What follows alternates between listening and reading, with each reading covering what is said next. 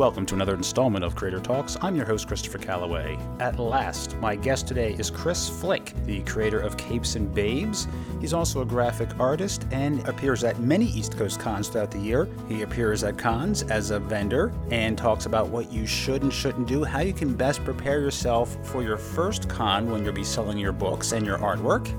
Chris and I also talk about branding. How should one brand themselves? Do they brand their book that they're working on, or do they brand themselves as a creator? Plus, we talk about his comic strip, Capes and Babes, and how Chris has put together different collections of those strips for different audiences. I hope you enjoyed my podcast last week with Ed Piskor. I was actually on vacation that week, but the podcast does not stop. I will bring you a new episode every Thursday, available on iTunes, Google Play, Stitcher, and on YouTube.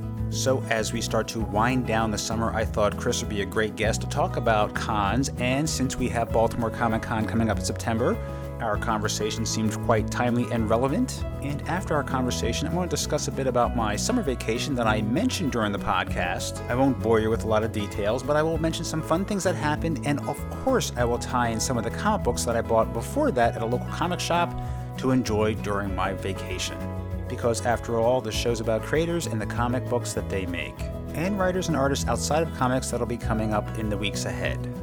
But now, let's get started with my conversation with writer, artist, creator, and member of the Webcomics Alliance podcast, Chris Flick. Here now on Creator Talks.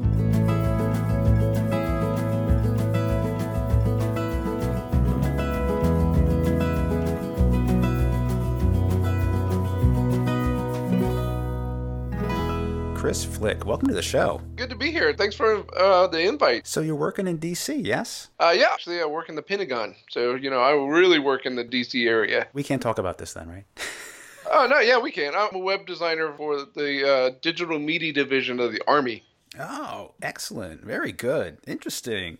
How's your commute? For me, it's really good. I get on a, a Virginia. It's called the VRE, the Virginia Railroad Express, and it's uh, about 40 minutes 40 minutes from my house. So the railroad station is 10 minutes away from my house. I get on there and you know it's about an hour you know the whole thing is about an hour but but yeah the train is nice and smooth. Yep no problem. Before you used to have a heck of a commute. Didn't you have like a couple of hours? That's how I got into podcasts. Anybody that works around in the Northern Virginia area has 45 minutes to an hour and a half commute. It, you know, if you really want to make some money and uh, that's what I had. I had an hour and a half commute, so uh, I just that started uh, listening to podcasts instead of listening to radios and and uh, and stuff. I just plugged my uh, iPod into my car radio and started downloading all kinds of uh, podcasts, a lot of cartooning podcasts, a lot of webcomic podcasts, and that's sort of how I got into it.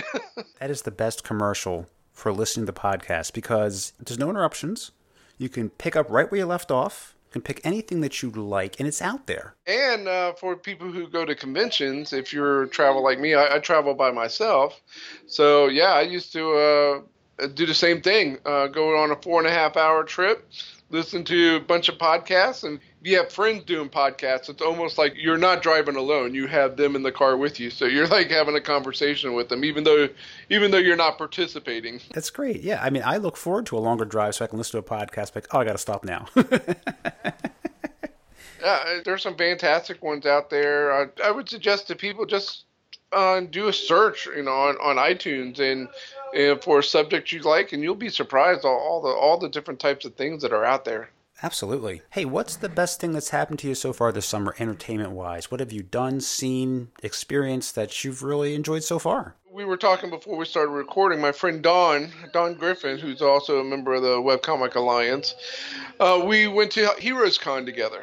I've been there many times before, but uh, this was her first time there. And then we had a friend of ours who lived in the Charlotte area. We got a Airbnb. Uh, we stayed an extra day and uh, our friend who lives in the area is a chef, and he came over and cooked us a huge, delicious uh, Mexican meal. It was fantastic. We had a blast. Yeah, I love Heroes Con. That's a great con. It really is. Four days there. It was a beautiful weekend. It was a nice, relaxing, and And that's the other thing that Dawn's got me into is uh, getting into Airbnbs, and uh, she's a queen of Airbnbs. So, you know, she got a beautiful house, found it, and uh, like I said, our, our friend Dennis came over and uh, cooked us a great meal. and there was like uh, friends and family came over, so we sort of had this like little party on Sunday night, and then we got up on Monday morning and took a nice little ride and. Uh, it was just a beautiful drive. Yeah, I've never used an Airbnb. And let me ask you, is that more affordable than a hotel? I mean, what's the benefits of doing that? It can definitely be. We're looking at one right now for Baltimore. So, you know, you get a bunch of people together. Sometimes it can be um, comparable to a hotel, but you have so much uh, extra amenities. Like, for example, Heroes Con, there were um, me, Dawn, and two of our friends, and we each had our own bedroom a big kitchen so we could make breakfast every morning. You know, we didn't have to worry about going out to eat and, and, spending money that way. Dawn came up to my house from Philly, and the night before we left, we went grocery shopping so we knew what we were going to get. And so, you know, we had a refrigerator. You know, we, you have so much more space. If you get a bunch of people together, it's really worth it. Okay, that makes a lot of sense. So you split it up, and then you can cook your own food, breakfast, lunch, and probably save yourself a good bit of money just on eating out. And uh, for like Baltimore last year, we did it. And uh, if you're too far away, you can just Uber. You load in on the first night, you find a parking spot, uh, you all go in for an Uber, and it costs like three three bucks a person, and it's really you know it's super convenient. That's a really good idea. I have to look into that. I know for this summer uh, in August we're going to be going to the beach, and this year we're going to just rent a house. That way, there's a room for the kids, there's room for us. Bring the food, bring the dog. You know that way it's just a lot easier than trying to fit a couple of kids in a hotel, because I've done that uh, it's tough. yeah, that's, that's a nice thing about it. You got plenty of space. Listen, I wanted to uh, pick your brain about some information, some knowledge that you've gained over the years. You're wise beyond your years, sir. So, besides discussing your webcomic Capes and Babes and your other work, I'd like you to share with the listeners some of your wisdom that you've gained through your education, your work, and your con experiences. To begin, you went to school for one year at the Maryland College of Art and Design and later transferred to Radford University when you decided to get serious about art. Now, what made you decide to get serious and how would you define serious? Like, what changed for you? And you're like, I got to really make a change. What happened? I actually started getting serious about my art. Uh, it was a two year art school.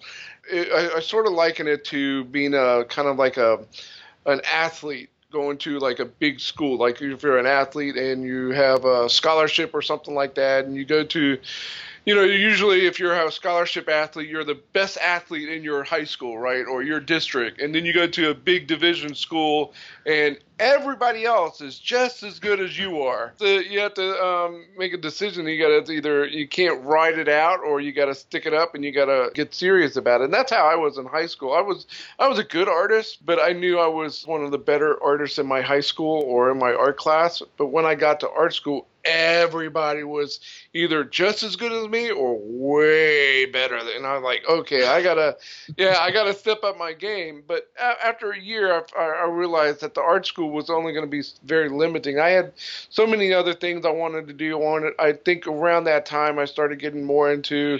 I knew I wanted to be a commercial designer and not just an artist, and I needed to go to a four-year college or in order to get that degree. So that's one of the big reasons why I decided to, to transfer. Reading through your history, you've always thought ahead to the next thing. And we're going to talk about that. I, that's very impressive and that's very smart. And it's uh, good advice for the listeners who are going to art school or thinking of becoming a professional artist. I can't say that it was all planned because a lot of it was accidental.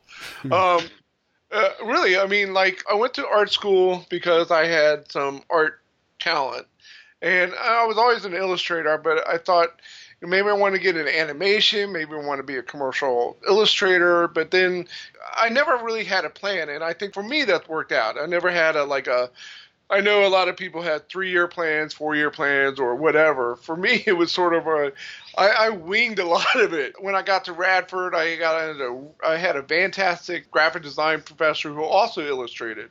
So he was a big influence on me, and he also encouraged me to do more to put more of my illustration to my design work. And when I got out of college, uh, one of my first jobs was at a newspaper doing um, design grunt work. But around that time, I started getting into some of the people who were working on my st- on the same staff I was started getting me into I mean, this is like 1991. The web was just beginning to, you know, to really form, and they started saying, "Hey, you know, you should get your art out on the web, and you should make a website." And so I, I got more into that. I started, oh, you know, this HTML stuff looks pretty cool. I took a weekend course, learned how to do some basic HTML stuff, and then I just started getting into that. And uh, from there, and now I'm a web designer. So you know, it, it was a it was a really weird weird. Uh, I mean, I still do illustration. I still do design. The web and the illustration stuff. Uh, web cartoonists started coming around. I'm like, hey, I can do this. This is basically newspaper comic strips on the web, and it, and I was already getting into HTML, and I was already a web designer for a couple of years. I'm like, hey, this is cool. So all the things that I did through my entire art career all sort of came into place at once. So it was sometimes those happen. It's sort of you know the simpatico type of things. Well, it's interesting. You didn't have a plan, and I don't know if you found this, but some things you just don't know what's there, what opportunities there are until you get into it and start to explore. You know, like I didn't have a roadmap laid out for me. Like I didn't realize there were certain opportunities available in a particular field until I started to work in the field. Yeah, and it's just like it's like conventions. Um, when I got into uh, web cartooning, I knew immediately I had gone to conventions as a fan. And I said, you know, uh, about that same time, I said I started wanting to get into tabling at conventions. So I started talking to people, and lo and behold, uh, 2008 was my very first convention at Heroes Con. And uh, the convention bug hit me big time. I had so much fun, and eight years later, I'm uh, you know, I'm talking to you. I got I'm part of the Webcomic Alliance. I've done 15 to 20 shows a year, so people start asking me questions and, oh, how do you do this? How do you do that? I'm I'm heavily involved in lots of different conventions, and I know a lot. It's just you never know where where life is going to take you, right? So I would say you got to be open to all kinds of possibilities. Now you hit cons mostly within striking distance for you that you can drive to, because you have to take all of your stuff with you. The nice thing about it is uh, being here on the East Coast, there's lots of shows. When I say 15 to 20, I'm also I'm also including these one day or a little library show here or something like that. So I include all of those in there. But for the big shows, big like two or three day shows, those are in the five or six on the double day shows, and then there's a whole bunch of little shows.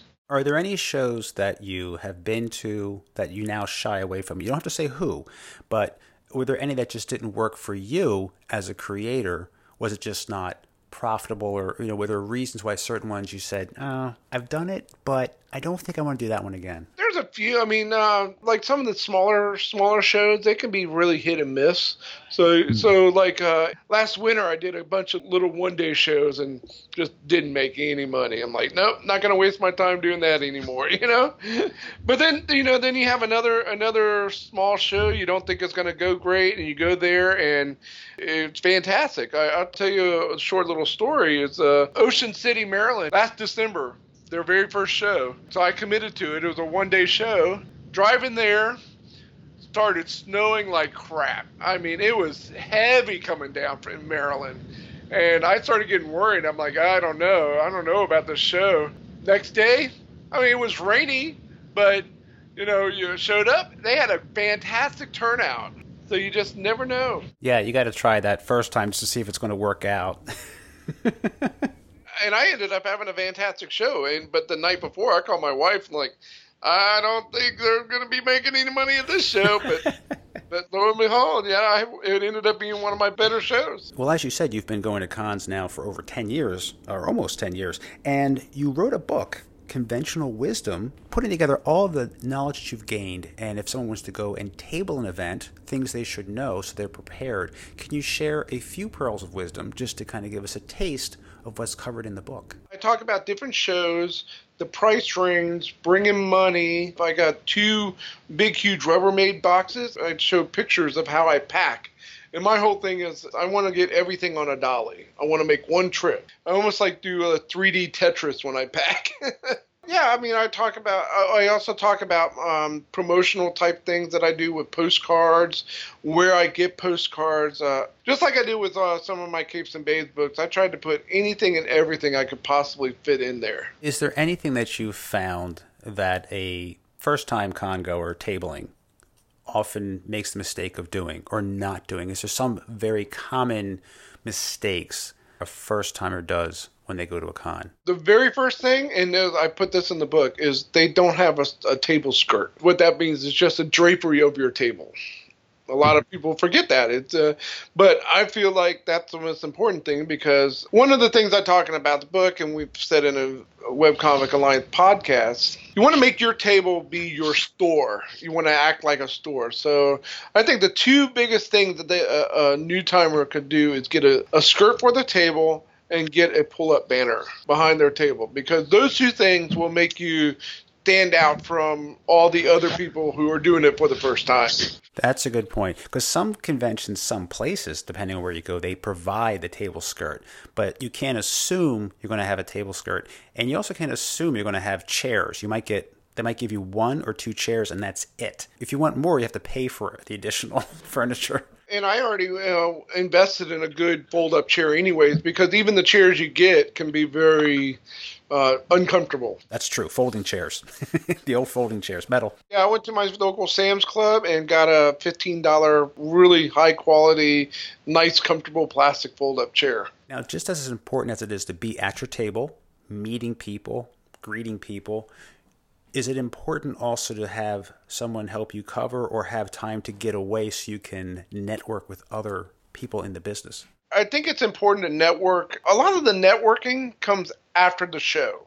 And that's actually sometimes the coolest aspects of shows. And it takes a while to it's like anything, like you're like a new kid in high school. It takes a it takes a while to find a group or to find people to hang out with, friends, or you know, find out where the, where all the cool kids are going to dinner after after a show, you know, so to speak. So, yeah, that that was a cool aspect of Heroes is that the uh, all the pro, all the industry professionals stay at the Westin that's right next to the convention center in, in Charlotte.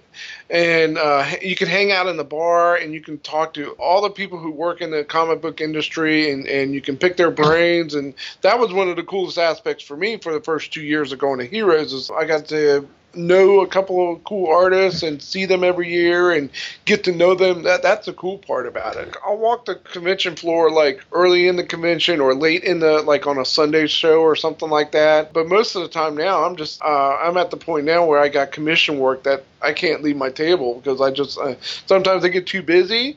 But I would also say that sometimes if you're having a bad show, that sometimes it's good to walk around just to get away from your table.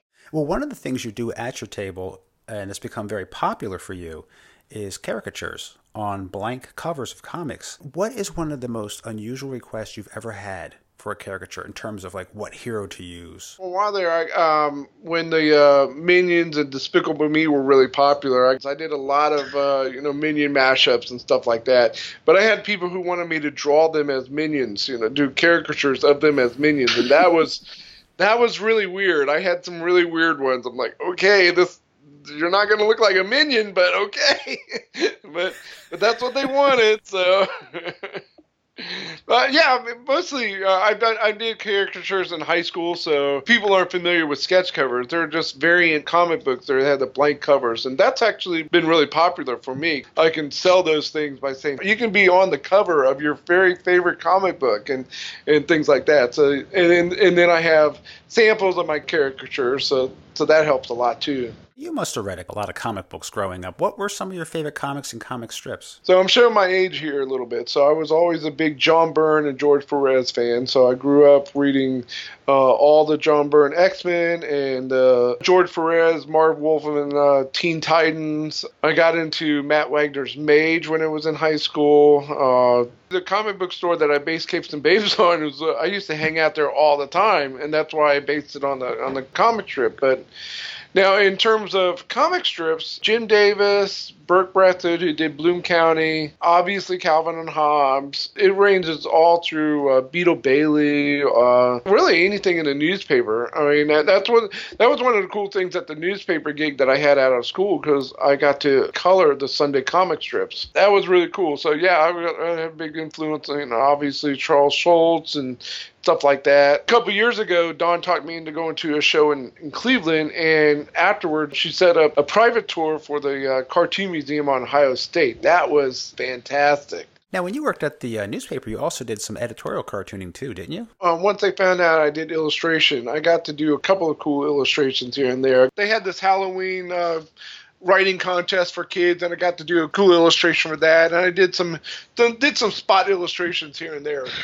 That's really cool. I, that's one thing I don't have in my collection that I'm surprised that I haven't put it in there. And thinking about your work and doing the editorial cartoons, one thing I have to get is like a collection of Thomas Nast political cartoons. You're familiar with this uh, particular artist? Yeah. I, I, thought that stuff was so cool growing up. I don't know why. I just liked the way he used those illustrations and some of the crazy stuff he came up with. And I gotta find a collection of those because they're really neat. Herb Block was fantastic when he was alive, and the Washington Post. Uh, I never did any editorial cartoons. I, I get kind of weirded out by that because you know you got to be all or nothing on those things, and I admire the people who do that. And I have friends all over the political spectrum, so I I, I was always afraid to piss people off. like, right. I don't want to make them mad. yeah. I, I I know how I feel about certain things, but you know, when I do something like that, I can get really, you know, you got to be I, you almost have to be angry sometimes. I think you know the your point apart. I'm like, oh, I don't want to be that guy. Yeah, you can't be wishy washy. You know, you you got to be one way or the other with that with yeah. that kind of stuff. Yeah, I, I hear you.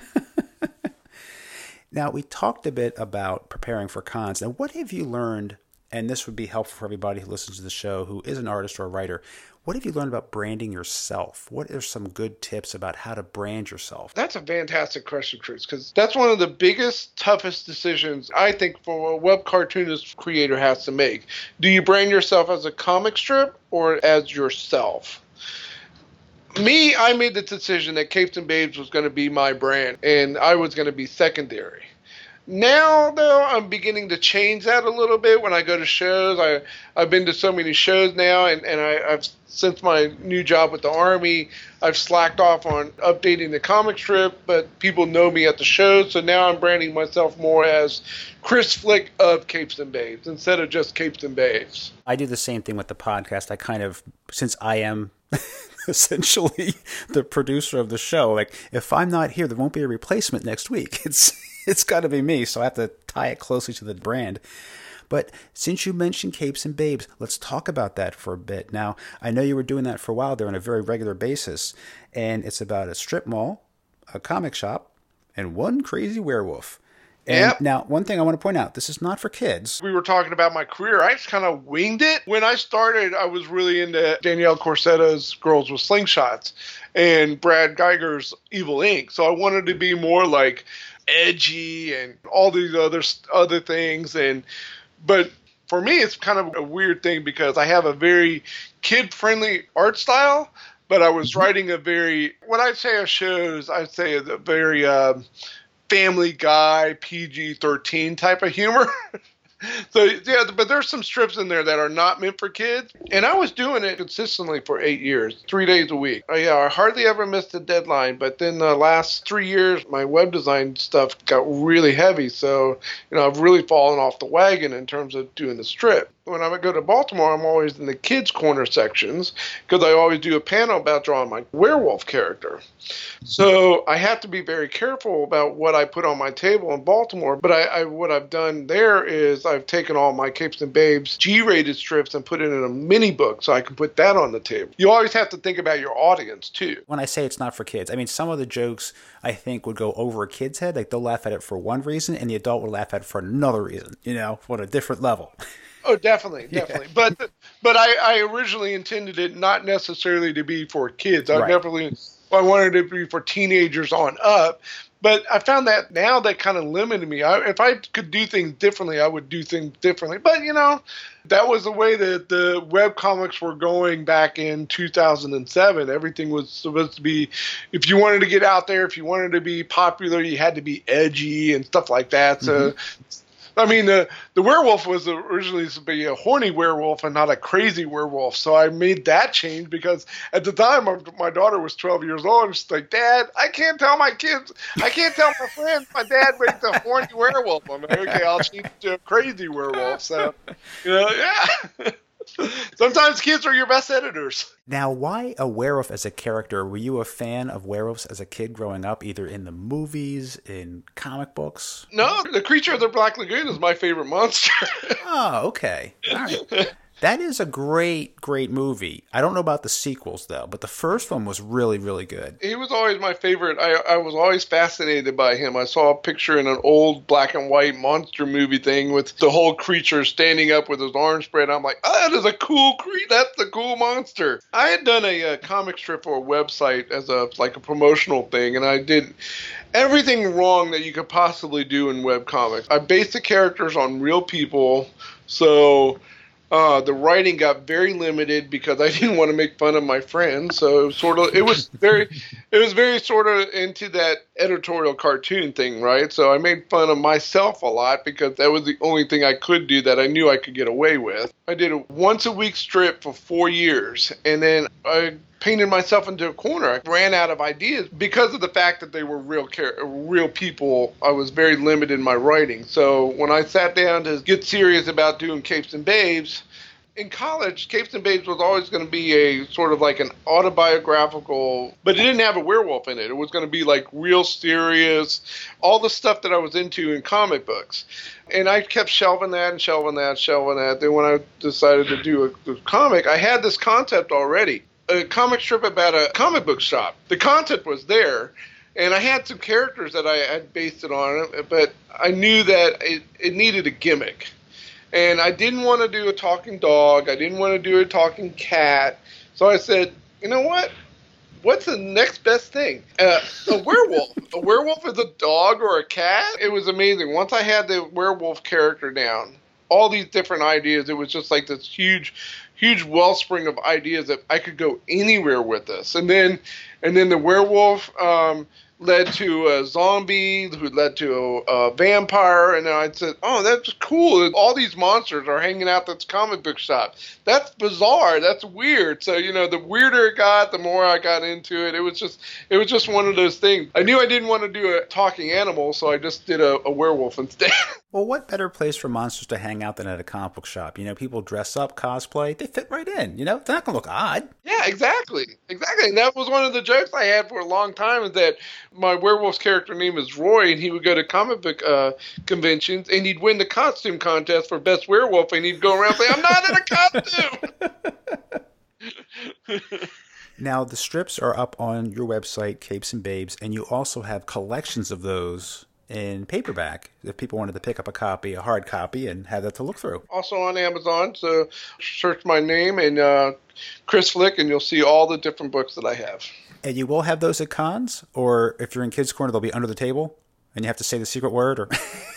yeah, that, uh, that's that's the hardest thing is when you're going to shows. Every show has different table spaces. Like some have six feet tables, eight feet mm-hmm. tables, ten foot tables, things like that. It gets to be a real juggle when you have multiple copies, so you have to figure out how many copies you're going to bring of every book, things like that. What I've done for the last year is I put a best of. I have four books of all original content, and then I bring the best of. If I don't have space for all five books, I'll just put the essential books up there. And if people are interested in in having uh, volume one or volume four, or whatever, I have them under my desk, so they're available. But you know, they're not always on my desk. I just want to circle back to a couple things we were talking about comics and comics you read as a kid. Have you kept all of your comics you had growing up? I have uh, tons of uh, uh, long boxes in my garage, but uh, I have a couple of uh, Calvin and Hobbes collections, a couple of Peanuts, you know, the trade paperback collections, that sort of stuff. But yeah, I have a ton of long boxes. Do you have a favorite in your collection? Like, let's say, I mean, God forbid, you know, house is on fire. Everybody gets out safe. Everyone's fine. You have time to get one book. And I've thought about this in my head. Like, if I could grab one book, I'd probably grab one box. What would I save if I had could save that one from the flames or from the flood? Is there one that's precious to you? I, would be in trouble because I don't know where it is. It's in one of the long boxes. But um, my friends who, who know me know that I'm a um, I'm a Marvel fanatic and I'm a big Taskmaster fan. Taskmaster is a B level supervillain. George Perez did a cover of Avengers 196 with him on the cover, and yep that's my prized possession. That's the one I would be searching for. I can picture that cover. Yeah, that's a very striking cover of the Taskmaster. Yep. It's green, and he's the only one on the cover. It's him. Uh, he looks like Skeletor for people who don't know who I'm talking about. Right. And uh, he's holding a sword, and it's actually Taskmaster's second appearance because he actually appeared in the last couple of pages of 195. but he's on the cover in 196. So yeah, and and I got a I have an ink of uh, I redesigned his shield and I um it was on a bucket list. So my wife got a tattoo and she talked me into it and I said okay I know exactly what I'm going so I have a shield on my left arm. Much to my mom and dad's chagrin, they hate it, but you know, I, I, make sure I always wear sleeves when I go over to the house so they can't right. see the tattoo. but that's how much a fanatic. I, and I've had friends who, and that's that's the other nice thing about when you do conventions for a while, and people find out your your likes and stuff. I had a I have a friend of mine who um, always brings me any kind of Taskmaster thing he finds. He brings it to me. So I have a couple of Taskmaster uh, dolls and keychains and stuff like that. So that's pretty cool. Is there a comic book that is the holy grail for you? One that at some point you hope to acquire within reason.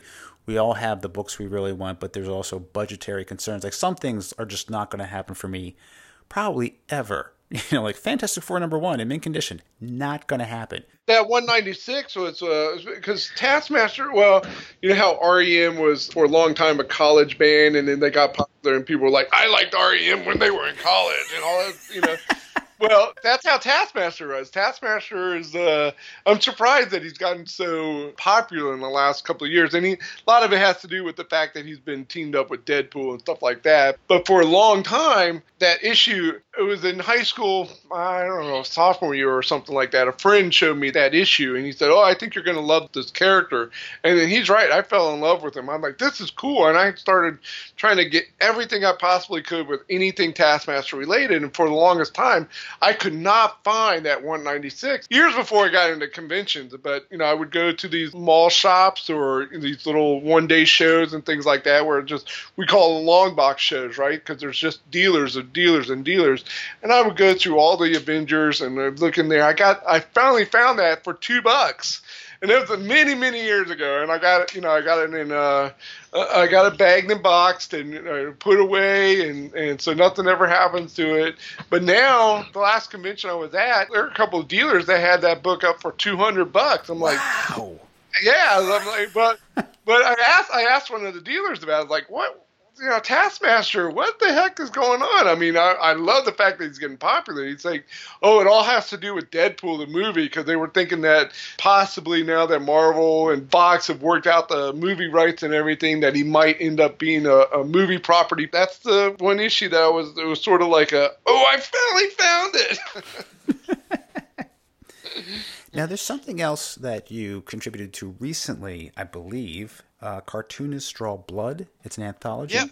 Now, is that to support the Red Cross? Yeah, yeah. So uh, my friend Carol Bolevsky, I hope I, I pronounced her last name right. So Caroline, uh, she got me involved in that. It's a bunch of local comic creators in the Washington D.C. area, and around October and they might do it a couple of times a year, but one time I was able to participate. It was a Red Cross blood drive, and a bunch of cartoonists showed up and they draw pictures for anybody who donates blood. They did an anthology last year, and I couldn't participate, but this year uh, I was able to finally come up with a four page story, and so yeah, that should be out by uh, Baltimore.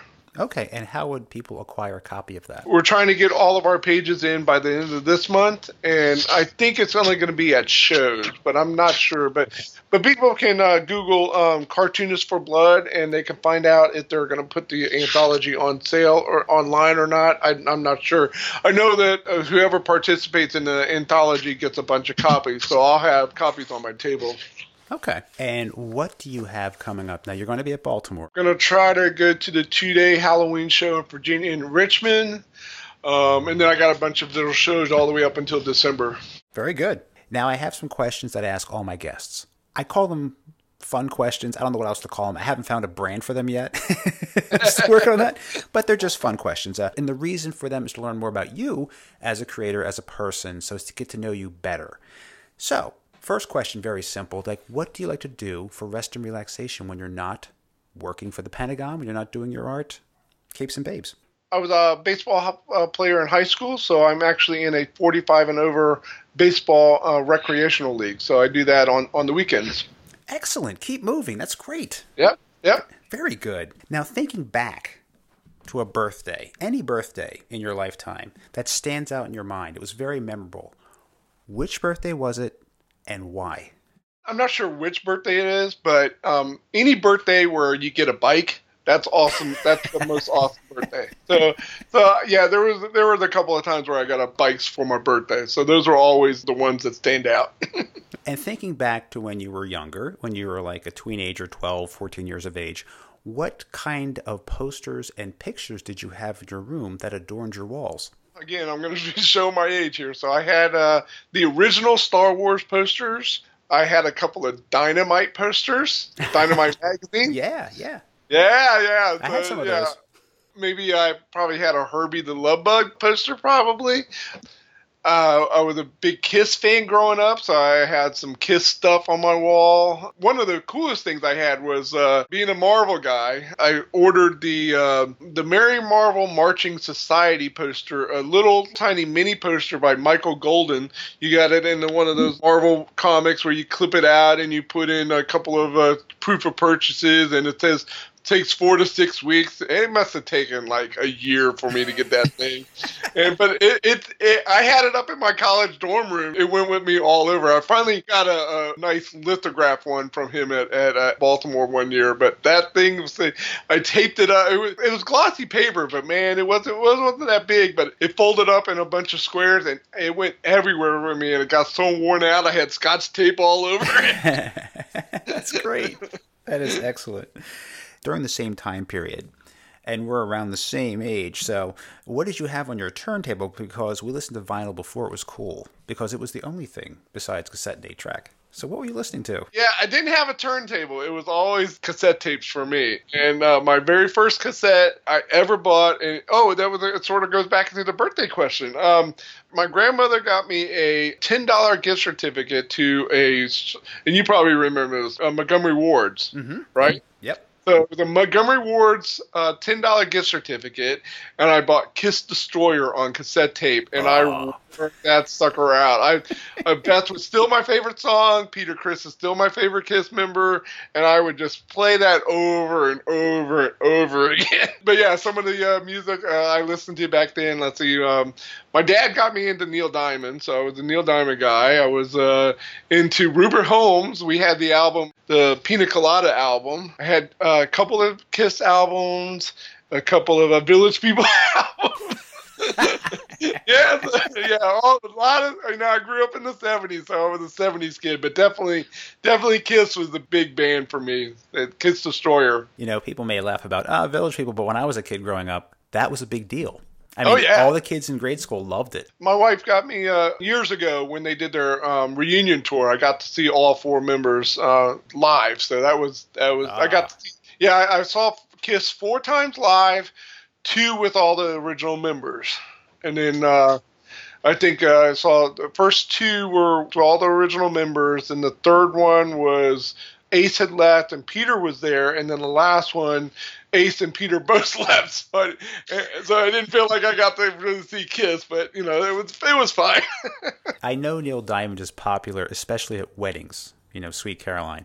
But he did a live album. Oh wait, it was like Hot August Night or something like that. Have you heard of that? His live album. I just listened to the stuff my dad had, so, and, and I got him. I got him a couple of uh, Neil Diamond greatest hits and stuff like that. So, if you have a chance, like, see if you can find it on iTunes or something, because I think it's called Hot August Night or something. It's a live album. I wouldn't say overall it's exciting, but the first three songs kick butt. I mean, if you're like, ah, I don't like, no, no, give it a listen because it's a great. I know, I know he did a Christmas album. Oh, okay, but this is a good live performance. This is like a lot of energy. So if people are skeptical, check it out. My uncle had that album, and when I was growing up, he'd play it. He says, "Listen to this," and I'm like, "Yeah, okay, whatever." But now I'm like, "Oh, that's really good." well, you know, it might be it might be a cool little gift to get my dad for his uh, for his birthday or something. That's a great idea. New Neil Diamond stuff you haven't heard before, Dad. Now, this question requires a little more thought. Hypothetically, if you were stuck on a deserted island, what is the one book you would want to have with you? One book that I would really, man, that is a really good question. Any um, Peter David Star Trek books. And it could be Next Generation. It could be the uh, any any Next Generation Peter David uh, novels because those are always good. I haven't read any of his stuff, but I know he has written a lot of Star Trek stuff, and he's very well known for that. Not just the comics. Some of his Next Generation novels are really cool because he ties into the original series. He goes into like the history of the Gorns and uh, what I call the cornucopia uh, episode. Do you remember that one where the big ship goes into like this little cornucopia thing? It was supposed to be a Borg killer. The way he ties in Next Generation to old Star Trek stuff, that's really cool. As soon as we finish, I'm going to be like, oh crap, I know this book and this book and this book. That's all right. Everybody does that. I, I'm the same way. Oh, I should have said that. and here's another hypothetical. A toy company says, Chris, we're going to make an action figure of you. You have a say in this. What would be your accessory? Oh, well, that's easy. You got to go with the Kung Fu chop. Okay. Kung What's... Fu, the GI Joe Kung Fu. Yeah, grip. I remember those. Yeah, yeah. Yeah, you gotta you gotta go with that. you know, I still have some of my GI Joes from when I was a kid. Do you have Netflix? I do. Have you checked out the uh, documentary series, "The Toys That Made Us"? No, I'm writing this down. The Toys That Made Us. That's very good. Uh, they only have like four or five episodes a season. I think they're on season two. They have a GI Joe special, and it's it's really informative. Oh, okay. I want to check that out. And they're entertaining too. I have like the full size from back in the '60s and the early '70s. Yeah, talk, yeah, yeah. They talk about the the 12 inch figure. I had that. I had the uh, I was a part of the GI Joe fan club, and I got the magazine. I got all that stuff. Yeah, they don't exist anymore, but yeah. I have the little comic books that came with the sets that they had of the uniforms and various accessories. Yeah. and they're all beat to death, but they had little comic books. Now, uh, what, sir, is your beverage of choice when you're resting and relaxing? Uh, are we talking alcoholic or non-alcoholic? Well, alcoholic. so alcoholic, I have uh, two favorite drinks. I have vodka and it mixed with anything. okay. And I well, I, will put three. I'll put vodka mixed with anything. Um, I'm an Angry Orchard guy. And for beer, I like uh, Bud Light Platinum. Bud Light Platinum is really strong. I don't like a beer with a really hard aftertaste. It's really right up my alley. And for non-alcoholic, I've been drinking a ton of Arnold Palmer's, half and half. Very refreshing in the summertime. Yep. Now, my final question: What is the one question that during an interview that you would like them to ask you, something you want people to know about you that they don't know? One of the coolest things about transferring to Radford was I got to be a university mascot for two and a half years. really? Did you try out for that? Surprisingly, no. I grew up being a big uh, San Diego chicken fan. People who know mascots, you know, the Phillie Phanatic, the chicken. I just went into the athletic department one day and I said, Is anybody a mascot? And how do I become one. The mascot at Radford, they changed it since then, but he was called Rowdy Red. The best way I could describe it was he was a six foot tall Elmo. he looked exactly like Elmo, and he, but he had a uh, tartan hat and uh, he had tartan shorts. And that was the mascot. And I'm like, uh, how do you do that? And he's like, uh, the guy uh, who was who was Rowdy Red last year graduated, so the job's yours, kid, if you want it it was that easy. I, nobody else, you know, nobody else was interested or or had anything. So yeah, it was. Uh, I lost about ten pounds every basketball game. That, that's how That's how incredibly hot it was in that suit. It was a fun, fun experience, but one of those things that check it off my bucket list. wow. And you know, the nice thing is you don't have to be embarrassed. You're in an outfit. No one knows who you are. That's one thing I've never had a problem with embarrassing myself. All right, Chris, the best way to find out about your work and see samples of it or purchase, you can go to your website, Capes and Babes. That's where everything is, correct? Yep. Um, you can also find me on Facebook at Capes and Babes, uh, Twitter, Capes and Babes, Instagram, I'm at Chris Flick Art. Well, Chris, thanks so much for being on Creator Talks this evening. Yeah, this is fun. This is fun. It's, it's good to good to be interviewed and not doing the interviewing. People are interested. Um, Dawn Griffin and myself, we're members of a podcast called Webcomic Alliance, and it's just webcomicalliance.com. And we're on a summer hiatus right now, but in the fall, we'll get back to doing two podcasts a month. Uh, everything's free, and you can check out the website at the same URL. It's a good podcast. I do listen. I do subscribe. So thank you for bringing that up and sharing that. I appreciate that. I meant to do that hopefully you found it fun and informative too. So it is. I learned a lot from it, and especially people that are doing web comics. It's something you want to check out. It can help you get some ideas, learn from some experts. It's helpful. One of the podcasts we do is issues. That's what we call it. And when we're all each five of us, so oh, I'm having problems with this, and we try to you know troubleshoot or come up with different ideas to help and things like that. Dawn was uh, now this wasn't part of the podcast, but uh, on the way home from Heroes Con, Dawn actually gave me the idea for the uh, for the cartoonist draw blood anthology. I was racking my brain with a four page story, and and we were able to in that six hour drive. She was able to help me come up with an idea. So you know, big credit to her. So that's why you know you need friends out there. You know, doing cartooning is a very solitary life. So it's good to listen to podcasts. It's good to be a part of podcasts. You never know when you're going to get these relationships going. Absolutely. I encourage everyone to check it out. And again, I appreciate you being on the show. Again, thanks for having me. It was a lot of fun. And as mentioned, Chris Flick and Dawn Griffin will be at the Baltimore Comic Con at the end of September. So you can find him there if you're on the East Coast. And I also have a special event that'll be occurring at Baltimore Comic Con. Stay tuned, more information on that as we get closer to the convention. Now, I'll tell you who's coming up next week. I have two podcasts coming your way.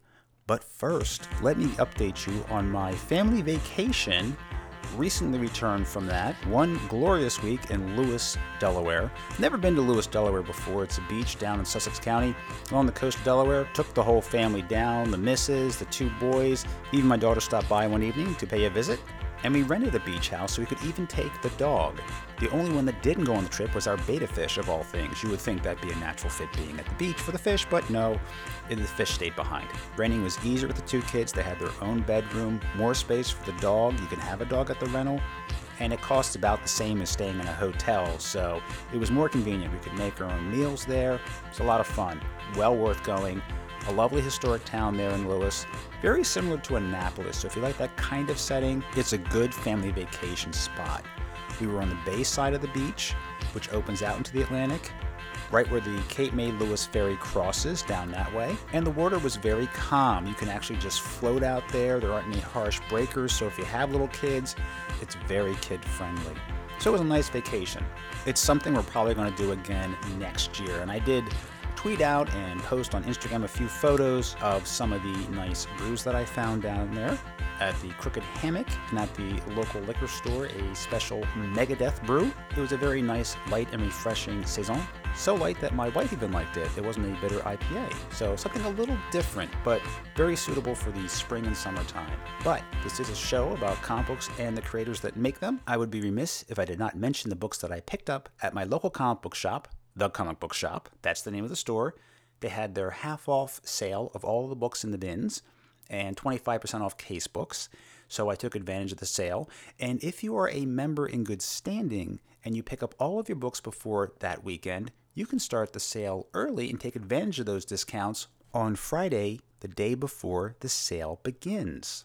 Now, my knowledge is not that great of DC Comics. That's my weak spot. So I picked up some DC books that I had my eyes on when I scouted out in advance, and I picked up two books Justice League of America, issue number 101. This is an issue where we have a meeting of the Justice League and the Justice Society of America. And it was written by Len Wein with art by Dick Dillon and Joe Giella. The next was Justice League America number 124, co starring the Justice Society once again, and they were all killed by the JLA. This book was written by Elliot S. Maggin and Cary Bates, and drawn by Dick Dillon and Frank McLaughlin. And in this book, it's a very meta book. We have Elliot S. Maggin, Cary Bates, and Julius Schwartz appear in the comic book. So that alone was worth the price of admission, and I enjoyed those both very much. So I'll be looking for more of those comics in the near future to add to my collection, and at some point you will see them on Twitter, Facebook, and Instagram at Creator Talks Pod when I post my Saturday Silver Age and Sunday Bronze Age from my collection. Other books that I picked up a copy of Rawhide Kid number 68, When Stalks the Cougar. And what's fun about this, it's written and drawn by Stan's brother, Larry Lieber, and he does a really good job with Rawhide Kid. This is number 68, 12 center. A lot of fun. I like reading a lot of the westerns now. I never really followed those, but I've started to dig into more of the Rawhide Kid, Two Gun Kid, Kid Colt. And since I was headed to the beach, of course, I had to pick up some copies of The Submariner, number 45, a 20 center. The Tiger Shark Strikes.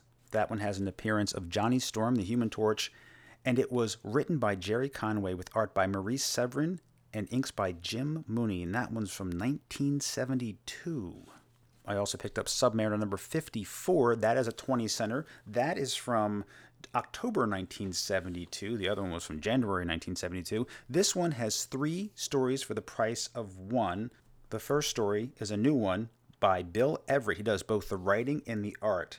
And it also has a appearance by Sunfire.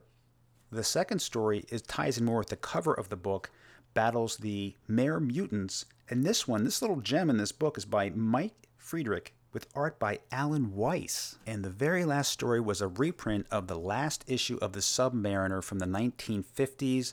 The Submariner gets a lesson in humility from Namora. So this is an old Bill Everett story from the 1950s. What a great way to pick up this story without spending a fortune. So, a great comic overall. But that was not all. I went back and bought more comics. I could not help myself but take advantage of the great deals. X Men Annual Number Three. That was a uh, issue by Chris Claremont with art by George Perez and inks by Terry Austin. So that one I had my eye on, and I had to get that. That's a 1979 X Men Annual. And we all know the Fantastic Four are back at Marvel. Issue number one just came out a little while ago. Well, I picked up a copy of Fantastic Four number 158. That one is from 1975 with story by Roy Thomas, art by Rich Buckler, with inks by Joe Sinnott. And this book is beautiful, beautiful condition. And these were on sale, and on sale it cost me five bucks. I'm not kidding. Five bucks, beautiful gloss, great copy, flat, clean. Can't wait to get into reading this one. I haven't had a chance to yet. The Macabre Menace of Xemu the Merciless. And you can buy this book on sale there. I got this for almost the same price as a brand new comic book. That's insane. And I also had my eye on this the last Marvel team up issue with Spider Man and the Uncanny X Men with a cover by Barry Windsor Smith. It's issue number 150. And it's written by Louise Simonson, penciler Greg LaRocque, inker Mike Esposito. I mean, listen to these names. These are legends in the industry. This is an issue from 1985. So I'm glad to have this. That's another one I have to get around to reading. But the coup de grace, the ones that I stumbled over while I was in there, I went that day Saturday right before the trip, and these were all on sale, half off. They just got in a new batch of comics, hundreds, thousands of comics, and among that collection was a run of Avengers from 101 up. Again, all on sale, half off, and I mean, I went through and cherry picked because you know I got to watch the budget, can only spend so much. But when these appeared, I had to get my hands on them. Avengers 101. Pick that up. Beautiful issue from 1972, it looks like. Yep, 1972. And get this story and plot by Harlan Ellison, adapted by Roy Thomas, with art by Rich Buckler and inks by Dan Adkins. Five Dooms to Save Tomorrow. Now, I already had a copy of 102, so I skipped ahead to issue 103 and picked that up. The Sentinel strikes, the Avengers fighting a Sentinel on the cover, issue number 103 again from 1972, Roy Thomas, Rich Buckler, and Joe Sinnott. Then I cherry picked this issue, the Avengers number 110. It has Magneto on the cover. It says, I did it. I, Magneto, have destroyed the X Men and the Avengers are next. A great cover, Gil Kane, clearly his art. This one is drawn by Don Heck on the interior and is written by Steve Englehart. And the inks for Don are Frank Giacoia and Mike Esposito. And these books are all in fairly nice shape. I mean, they're not near mint perfect, but they're, you know, up there. They're like a high fine, very fine, and they're all about the price of a new issue because of the sale. And the last three that I bought, they were all Avengers comics, number 116, 117, and 118. Why? Because these are the issues that were the Avengers Defenders crossover that also take place in the Defenders, and we know they'll be coming back this fall to Marvel Comics in a five part miniseries. These three issues are 20 centers. They are written by Steve Englehart with art by Bob Brown and inks by Mike Esposito. So I've been looking for these for a while, and to have them all sitting there right in front of me, I had to grab all of them, and I can't wait to dig into them. I have to get those Defenders issues to add to my collection so I have the complete story, all parts. So I read a lot of these while I was on vacation, but not all of them because I couldn't bring them all because it's too much to bring. Plus, I had books that I had to read to prepare for interviews coming up, and one of those I conducted today as I speak to you, and they'll be coming up right after Labor Day. But coming up on Labor Day is kind of a back to school special. Skottie Young and Aaron Conley join me to talk about their comic, Bully Wars, through Image.